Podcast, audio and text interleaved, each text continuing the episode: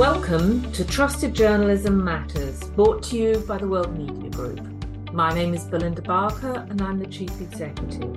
Trusted Journalism Matters is our monthly podcast where we talk to members about the importance of trusted journalism and the role that they play in helping audiences to make sense of the world around us.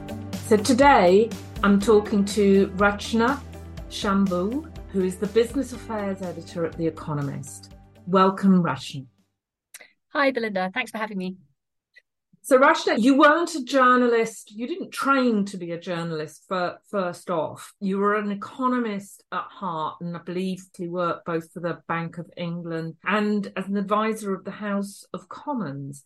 So, what prompted you to make change into journalism? Yes, that's right. So, I worked for nearly a decade at the Bank of England as an economist, which was fantastic training and a really interesting place to work, especially as I joined shortly after the financial crisis began. I think after as that amount of time spent in central banking, is that two things really. One is that I really enjoyed um, the process of writing down ideas and thinking about the arguments and presenting them in a way that people wanted to read. So I gravitated towards the sorts of jobs at the bank that were more communications focused. So I was part of the team that wrote the bank's inflation report, for example.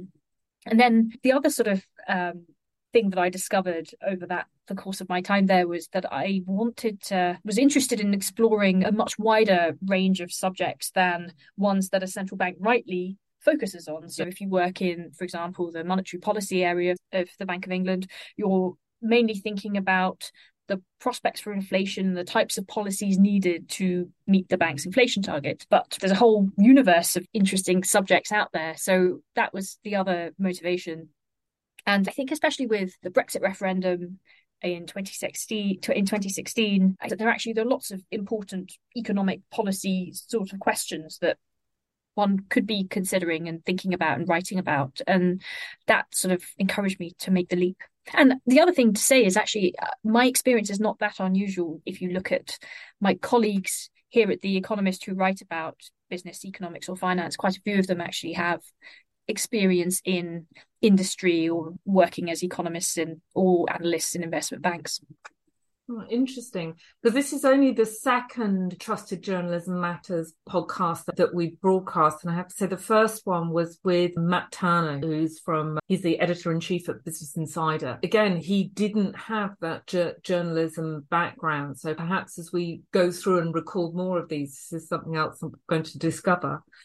Um, I can't actually believe that you worked for the Bank of England for 10 years. So I hope you don't mind me saying, I know on an audio podcast, commenting on someone's looks is probably inappropriate, but you definitely don't look, you, you are a youthful woman, young woman, and economics and finance has a kind of a fusty white middle-aged man image. Has it been a strength, a benefit for you being none of those things, or held you back in any way? That's a good question. And thank you for saying I look youthful. I should point out that I spent about eight years at the Bank of England, so it's not quite. Maybe that makes all the difference. And now you're looking at me differently. On the question of what it's been like to be a woman in economics, I think this is this is sort of at every step really of ever since I went into university to study economics, I think that it's been clear that there are more men than women in the subject. That sort of follows through both from university to then the jobs that I've done. And perhaps for that reason, I haven't thought so much about it. I suppose I'm sure how my career would have been different if economics had been balanced by gender. Yeah, I think that's right. I think th- there is a problem in the subject, I think, and it's worrying for the subject that for whatever reason, there aren't that many women going into it. I suppose I've been fortunate to work in places where that gender imbalance hasn't, I don't think, translated into barriers to to, to women's careers. So I suppose in a way I've been lucky to be at the workplaces that I've been. Well, that brings us on to talking a little bit about The Economist. So what attracted you specifically to to The Economist? There were a few things. One is I'm an economist by training, as we've discussed, and so I was naturally drawn to areas to to to, to uh, and I was naturally drawn to an organization that sort of has the economist in the name and puts a great emphasis on being on reporting on economics and finance in a really thorough and in-depth way so it seemed like the natural place to apply for a job the kind of philosophy behind the economist is one that I feel most at home with. I think it was founded to, to muster support for free trade principles, arguing for the abolition of the Corn Laws here in the UK. Its liberal philosophy is, I think, quite attractive and as I came over and what's sort of less apparent on the outside, because there are no bylines for The Economist and it's edited in a way to sound like it's one voice presenting arguments and presenting the news, what really strikes you when you work here is that there's lots of experts, people who care really deeply about their subjects, and there's a lot of debate internally about what our leader line should be. And it's all guided by the principles of the newspapers. That sort of way of working was also quite attractive as well. When you are thinking about your audience, could you describe them for the people listening to the podcast and also perhaps a little bit about how has that changed during pandemic the way people want to receive information? They're both good questions. But in terms of how we think about our readers. Now, there are obviously a variety of them spread over the world, and I tend to think about two groups.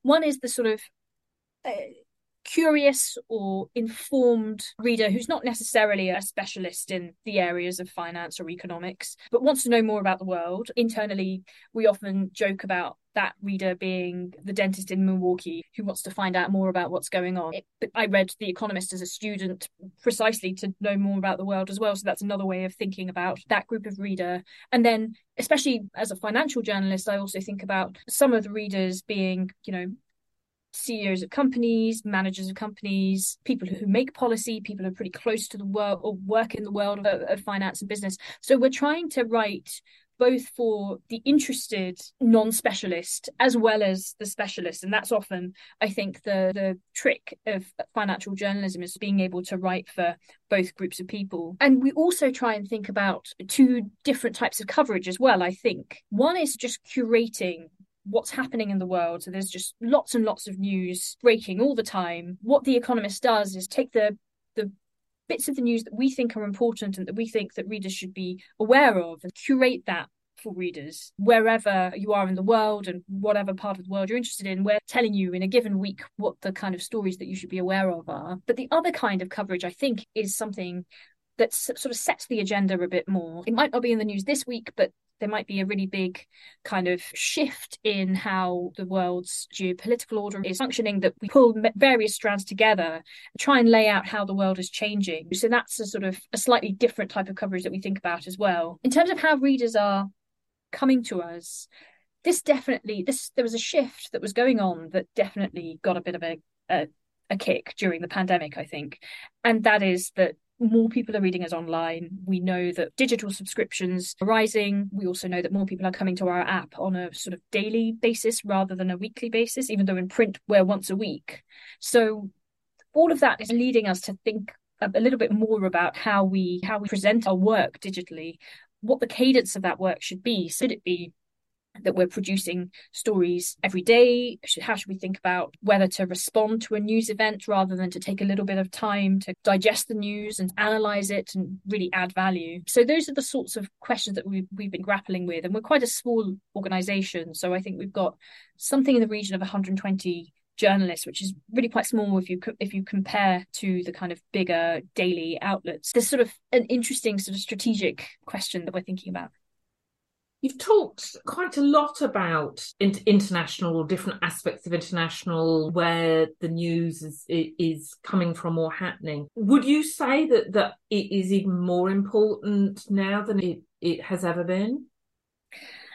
It's probably always been important, I think, to have that international view. It's really helpful, I think, when you see a trend, for example, here in the UK, that the healthcare system is under strain. And I think it's really helpful to be able to place that trend within a global kind of pattern or within the global context. How different is what's happening with the NHS to what's happening elsewhere in the world? And what does that tell you about what's driving the problems here as opposed to elsewhere? So I think it that sort of global canvas really helps inform the story and helps just, yeah, like I said, add that little bit more context to what's going on.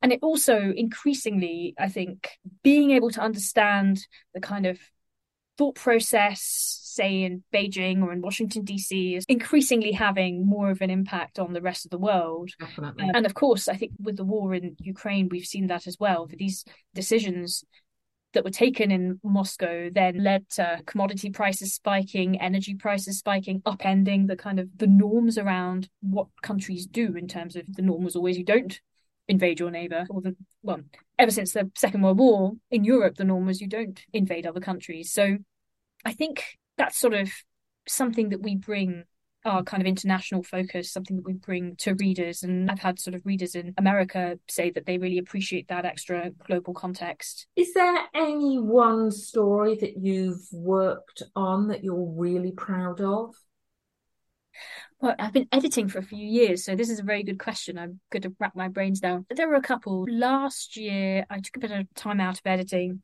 to go off and research what we call a special report on central banks. This is a 10,000 word article, series of articles, and the way in which it works is you go off, you have sort of five weeks where you're only reporting this particular story. And it was extremely satisfying. It's figuring out what the ways are in which central banking is changing at that point. It was just as the war in Ukraine was breaking out, it was it seemed like central banks were going into ever more areas and thinking about not just inflation or not just keeping the bank safe, but branching out into things like whether they should be tackling inequality and whether they should what they should do to counter the effects of climate change. That was immensely satisfying, partly because it was such a huge endeavor. And then more recently, I wrote one of our editorials on the Adani and the sort of turmoil with the Adani empire. So this is this was the world's third largest man in his business conglomerate, which is based in India. And uh, a short sellers report this was in at the end of January and early February. A short sellers report just sent the market valuation of that business empire just plummeting. And it was quite a sort of spectacular implosion of this really big empire that had these huge, very vast nation building ambitions in India. And just following that through and the questions that were raised around it, the ways in which, thinking about the ways in which Indian regulators might need to think of how to respond, was just immensely satisfying and quite, to be honest, quite an exciting story as well. It's what we all want, isn't it, out of our days to feel like we've achieved. So, what do you see the role of journalism going to be going forward? With the, there is the kind of the trend that now everybody is a content maker so what is not just journalism, obviously editing, editing as well. The whole area of curation is very important. What's your take on it? This is a really interesting question because on the one hand, that kind of rise of content and free content and social media and so on has been I think it's I think it is something to be celebrated. It has uh, as a journalist, and this week we're talking, there's jitters in the financial markets, there's worries about the banking system and just being on Twitter, seeing what people have to say, seeing what some of the experts have to say, I think is really helpful and interesting. And this, there is something at its best. I think social media performs quite a useful function. What does journalism add over and above that? I think it's the sort of trusted nature of the brand, and certainly that's what I think the Economist adds. It's the, the sort of quality assurance and you're assured that what you're going to read has been written by somebody who knows what they're talking about, who's done the research, who's spoken to the people in the know. We don't often do quotes, but we we do speak to quite a wide, wide variety of people off the record. And I think it's that sort of assurance that what you're getting is actually is something that really has been stress tested and fact checked and is high quality. What we found also, I think, in times of upheaval, if you think of when the COVID lockdowns began, when the war in Ukraine began, there is a sort of flight to quality. We we know that people are interested, people are coming to us to read the news, they're paying for subscriptions. That suggests that there is actually some value in having journalism over and above free content on sort of social media platforms. Rachana, thank you so much for sharing your time with me today uh, because I know that the markets and with what's happening in the banks, you must be incredibly busy. But that's fascinating to hear a little bit more about you and the and the economist. And thank you very much. Thanks again, Belinda. That was I really enjoyed that conversation. Thank you.